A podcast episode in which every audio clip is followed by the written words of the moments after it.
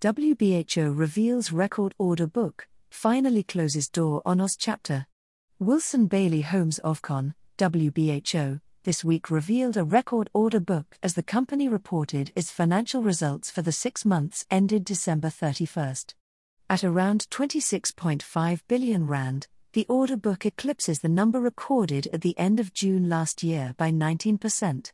CEO Wolfgang Neff says order book growth has been achieved across all divisions and key regions, with an additional 3.6 billion rand of work secured since December 31st within the Roads and Earthworks division, and 800 million rand in new building work, as improved market sentiment is translating into a consistent pipeline of new work. Neff points out that WBHO's building division is, in fact, nearing capacity. There are also sizable contributions within the order book from private renewable energy projects. Around 66% of the order book is in South Africa, 15% in the rest of Africa, and 19% in the UK.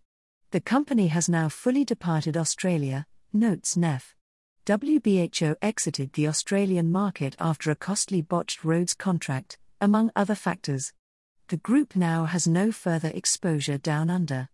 The total cost to exit Australia was 1.59 billion rand. There is no doubt in my mind that exiting Australia was the correct decision, says Neff. It was necessary to protect the rest of the business, which, over the years, has time and time again proven its consistency and strength, as it stands ready to support the company's next growth phase, which we think we are going to move into shortly.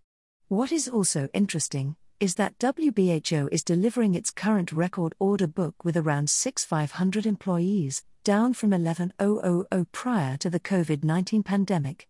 Neff notes that WBHO's operations have not been affected by load shedding in the six months under review he says the group has for years been using backup power to run its construction sites. However, the negative impact of intensifying power cuts on general consumer confidence is a worry. Looking ahead, Neff expects growth to come from South Africa over the next two to three years, with the UK market also pitch in some positive numbers. WBHO reported a 15% increase in revenue to 10 billion rand, from continuing operations for the six months ended December 31st. Earnings a share from continuing operations reached 829 cents, which is the highest first half earnings since 2010, says CFO Charles Henwood. Operating profit was 462 million rand, up from a restated 420 million rand.